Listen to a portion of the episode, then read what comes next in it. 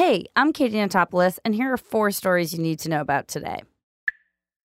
The Supreme Court issued an order allowing President Trump's third travel ban to fully go into effect for now. Previously, two lower court rulings had halted parts of the ban from taking effect. This decision puts those on hold. This means that the Trump administration can fully implement the travel ban order on seven countries, which are Chad, Iran, Libya, North Korea, Syria, Venezuela, and Yemen. Trump just reduced the size of two national monuments. Utah's Grand Staircase-Escalante and Bears Ears National Monuments, which are kind of like national parks but not exactly, will be significantly reduced in size. I've come to Utah to take a very historic action to reverse federal overreach and restore the rights of this land to your citizens.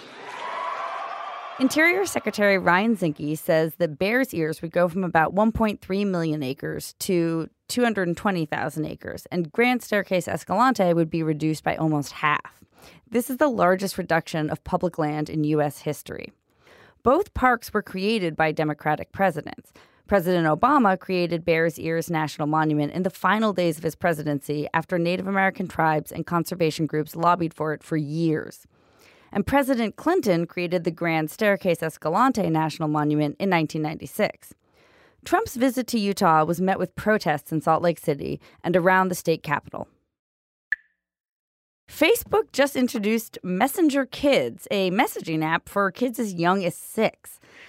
Tech reporter Alex Kantrowitz is on the phone to tell us about it. Hi, Alex. Hey, Katie. So, Alex, what exactly is this app? So Messenger Kids is a version of Facebook's Messenger app, but it's meant for kids ages six to twelve or so. And so it has a number of security measures that's meant to create a safe experience for young kids using this app. So why would Facebook make something like this? Like what what kid is going to use it?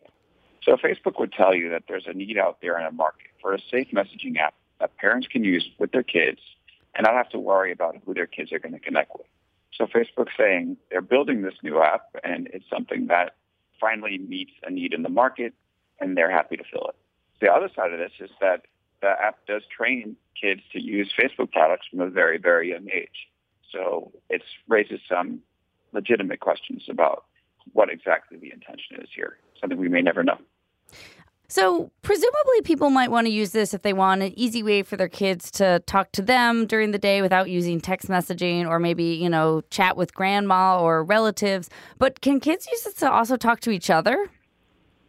Yes, as long as two kids' parents are Facebook friends, the parents can approve a request between kids to talk uh, to their friends. Oh, so that's kind of annoying because that means that if your kids, you know, want to talk to each other, you have to become Facebook friends with the other moms in the class, right? That's right. And you could view this as two ways. One is Facebook trying to strengthen its network. And another is that Facebook is just being extra cautious, given that it's been historically unable to recognize the worst parts of human nature. And so they want to be extra cautious here when it comes to contact management. Let me ask you one last question, Alex. If you and I both download the app, can we talk to each other on it? We should give that a shot. I don't know what the answer is, but we can create fake kid profiles and see if we uh, we qualify here. Alex, thank you so much. Thank you. Good news for Claire Underwood fans. Netflix House of Cards will officially continue filming its sixth season without Kevin Spacey. It'll start filming in early twenty eighteen.